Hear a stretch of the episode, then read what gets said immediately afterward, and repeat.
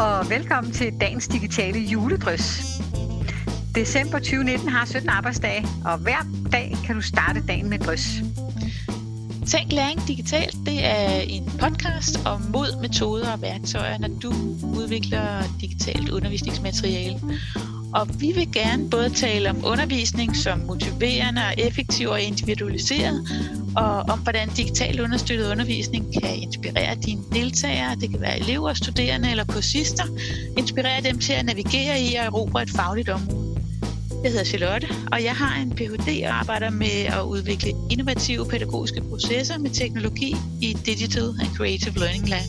Og jeg hedder Malene, og jeg har 20 års erfaring med uddannelse og læring, og jeg arbejder med læring i digitale fællesskaber i Crowdbrain.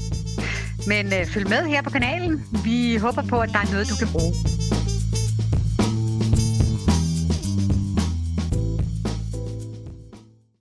Dagens afsnit, det hedder Spilbaserede læringsprocesser.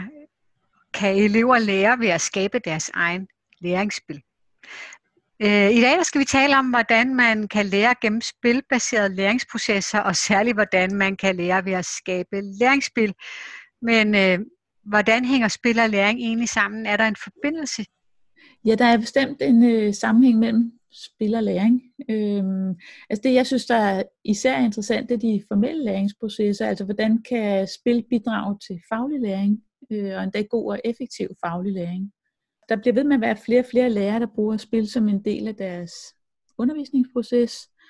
Og øh, det gør de for at skabe variation i undervisningen, og så øh, håber de også på, at det her motiverende ved at spille, det ligesom kan smitte af på læringsprocessen hos eleverne eller de studerende, sådan så det bliver sjovere at lære. Men øh, altså selvom man selvfølgelig skal kigge på hver enkelt spil og hver enkelt læringssituation for at sige øh, noget meningsfuldt om den og, og kunne vurdere, om man lærer noget øh, ved at bruge spil som del af undervisningen, så er der altså studier, der viser, at der er potentiale for læring ved at bruge spil i undervisningen. Øh, okay, kan du komme med nogle eksempler? For eksempel, hvad kan man lære ved at spille øh, læringsspil i undervisningen? Der er nogle forskere, der hedder Ratana og Ritterfeldt, de har lavet sådan en undersøgelse af 600 læringsspil, og prøvet sådan at analysere dem. Det de fandt ud af, at halvdelen af de der spil, de var udviklet sådan, så man kunne lære ved at træne forskellige færdigheder. Altså for eksempel til at regne gangestykker ud, eller til at spille de rigtige noder i et klaverstykke, eller et eller andet. Når de analyserede det, så var der sådan lidt under en fjerdedel af de her læringsspil, der var designet sådan, så man kunne træne problemløsning på forskellige måder, og der var en anden øh, lille fjerdedel, øh, hvor man kunne lære noget ved at udforske ting i spillet. Og de sidste øh, cirka 20 procent af spillene, de støttede eleverne eller de studerende i sociale færdigheder. Okay, så, så det jeg hørte er, at du siger, det er spil, der faktisk peger i mange forskellige retninger i forhold til, hvad man kan lære. Det lyder jo godt at låne. ja, ja det, det gør det helt sikkert. Øh, men altså selvom det virker lovende, øh, hvor meget man kan lære ved at spille læringsspil, så der er alligevel nogle undersøgelser, der viser, at, at man ikke, altså der er jo ikke nogen optimal pædagogisk tilgang, øh, der er effektiv på tværs af alle fag. Så dybest set, så kan man ikke være sikker på, at for eksempel læring, læringsspil altid virker. Altså det, man især skal kigge på, det er karaktererne, det er indhold og de færdigheder, der skal læres. Og det er fordi, det er det, der bestemmer, hvad for en slags undervisning og hvad for nogle læringsaktiviteter, der generelt vil være de mest effektive. Så, så det jeg prøver på at sige, det er, at at det, hvad man skal lære, det er afgørende for, om det for eksempel virker med læringsspil. Så, ja. så derfor, så, så når man undersøger øh, og forsøger at vælge spil, der er gode til at bruge i undervisningen, med det formål at gøre læringsprocessen lettere og sjovere, så er det altså stadigvæk øh, vigtigt at fokusere på det her emne, man gerne vil undervise, og læringsmålene, og hvad for nogle læringsaktiviteter, der traditionelt er effektive, og på, på konteksten, og på hvem eleverne eller de studerende er, og også hvem man er som lærer. Altså, så det hele skal ligesom, det, det er ikke så let. Man kan ikke bare sige, at læringsspil virker, men, øh, men det gør det bestemt i mange tilfælde. Okay. Taler du om to forskellige ting her? At øh, jeg tænkte, at eleverne eller studerende spiller færdigudviklet læringsspil, eller at eleverne selv skulle udvikle læringsspil? Ja, det er rigtigt. Altså, øh, så det, det, jeg lige snakkede om, det var mere færdigudviklet læringsspil, men, men noget af det, som jeg selv har arbejdet rigtig meget med, det er, at øh, elever eller studerende, de lærer ved selv at designe læringsspil. som en del af de formelle læringsprocesser. Så, så det har jeg en del erfaring med faktisk. Okay, når du snakker spil her, taler vi så digitale spil, eller taler vi analog spil? Det er faktisk begge dele. Så det, det er både øh, analog Okay. og digitale spil, de, de laver. Jo. Øhm, og tit så starter vi med at lave analog spil, og så omforme dem til digitale spil. Men, men hvordan griber man det an? Altså, kan du øh, komme med en ultralight beskrivelse her, hvor vi forsøger at holde os inden for en nogenlunde øh, tidsramme i vores podcast her? Jeps, jeg kan godt lige prøve at, at skitsere kort, hvad det er, jeg gør når, med, med de her elever, der skal lære ved at lave læringsspil. Så det jeg gør, det er, at jeg arbejder med nogle principper, som jeg har udviklet over tid. For det første arbejder jeg med en model, som hedder Smiley-modellen. Øh, og den har jeg udviklet om, som en slags struktur eller tjekliste for, hvordan man kan skabe effektive og motiverende læringsspil. Og den kan man så tage udgangspunkt i, når man først tilrettelægger selve det, som man skal lære ved at spille læringsspillet. Altså når det, det eleverne skal lære øh, ved at udvikle læringsspil. Øh, så når man har overblik over det, der skal læres, så kan man begynde at kigge på de elementer, som øh, kan sætte det, som man skal lære i spil.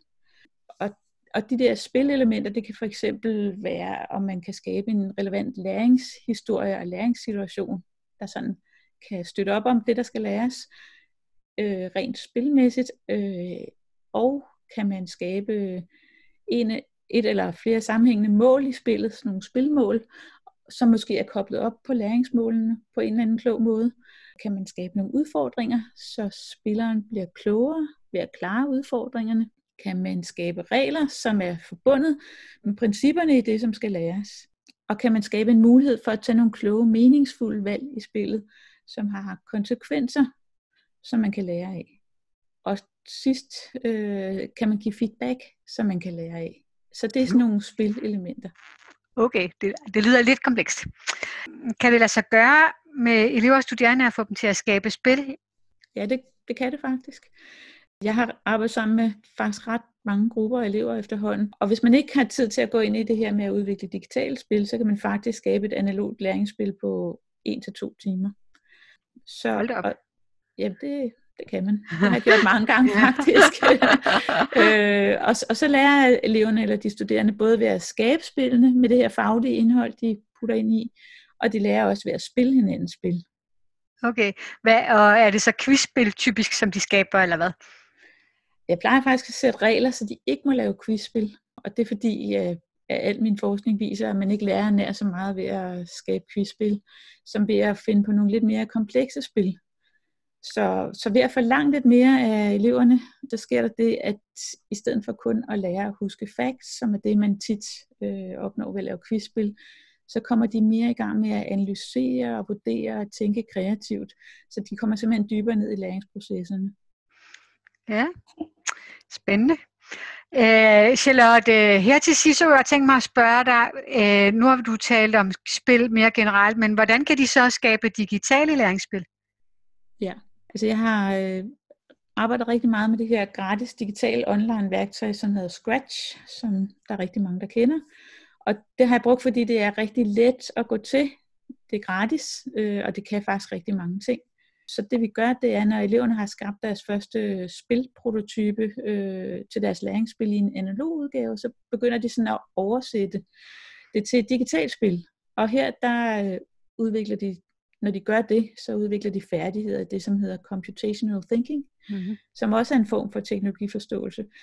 Øhm, de bliver nemlig nødt til at for, forstå eller udvikle en forståelse for, hvordan de regler og valg og udfordringer og feedback og så videre, som de har anvendt i deres analoge spil, kan oversættes til algoritmer. I, i det her tilfælde sådan nogle blokprogrammeringstilgang. Så de finder ud af, hvordan de skaber processer herinde rent digitalt, og hvordan man kan gentage noget, der sker flere gange, hvordan man kan sådan gentage ind i et digitalt spil, og de finder ud af, hvordan det digitale spil kan give forskellige former for feedback. Men naturligvis så er det en udfordring at skabe et digitalt læringsspil, hvis man ikke har prøvet det før. Øhm, og derfor så plejer jeg også at give dem sådan nogle øh, skabelondele, altså de bliver præsenteret for forskellige små delprocesser, som de så kan lære af, og blive inspireret til dele af deres eget spil. Okay, det var sjovt, da du sagde det der med algoritmer, Charlotte, fordi at jeg er med på, at vi skal sidde og lave det til algoritmer for at gøre det til computerspil, men omvendt, så tænker jeg, at hele det der med at lave regler, det er jo også bare sådan nogle øh, analoge algoritmer. Nå, ja, hvad, hvad, nå, men det var, det, det var bare sådan en lille sideting. Hvad synes du, de lærer ved den her måde at arbejde på, ved at lære at designe spil? Altså noget af det, som de, det mest interessante, de lærer, det synes jeg faktisk, at de som regel er meget engageret i at udvikle de her spil, og de kommer som regel dybt øh, ned i de faglige emner, som de udvikler læringsspil omkring. Og så har de som regel sjovt, når de lærer på den her måde, og det synes jeg faktisk, at det er en kvalitet i sig selv. Og så en øh, sådan lidt øh, nørdet interessant ting ved, ved, ved, ved, hvad de lærer, det er, at de øh, i højere grad kommer til at arbejde grundigt med de regler og systemer, der ligger til grund for et fag i stedet mm. for bare informationerne om et fag. Altså øh, for eksempel, så var der sådan en klasse, jeg arbejdede med, hvor eleverne skabte spil om, hvilke fordele og ulemper der var ved forskellige energikilder, og hvordan det så øh, stod i forhold til klimaet, miljøet og økonomien osv. Mm. Og der kom de i høj grad til at arbejde med, hvordan de der forskellige elementer hang sammen, og hvordan de påvirkede hinanden, og så byggede de konsekvenser ind i spillet. Sådan, når man tog forskellige valg, så havde det forskellige konsekvenser, som de så selvfølgelig kendte til, fordi de lavede et spil om det. Spændende. Og så desuden så opnår mange af eleverne også de faglige læringsmål, som øh, læreren har sat for undervisning, altså så man når, når simpelthen frem til det. Men det er jo sådan en form for øh, problembaseret læring, og som alt andet problembaseret læring, så kræver det altså, at underviserne holder en tæt kontakt med eleverne eller de studerende i løbet af den her undervisning, hvor de lærer ved at designe læringsspil. Og det er faktisk også underviserens job at komme med gode faglige indspark og idéer til spilmekanikker i det her spil undervejs. Så, så det er sådan en dialog med læreren. Så det du har talt om, det er faktisk, at man kan godt opnå dyb læring ved at skabe sine egne faglige læringsspil. Ja, det er det.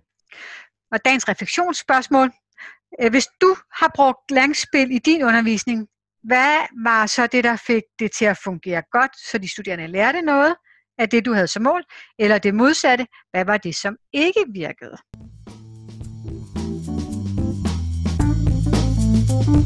Vi vil rigtig gerne høre din mening om at tænke læring digitalt, så deltag gerne i debatten, og tak fordi du lyttede med på dagens digitale drøs.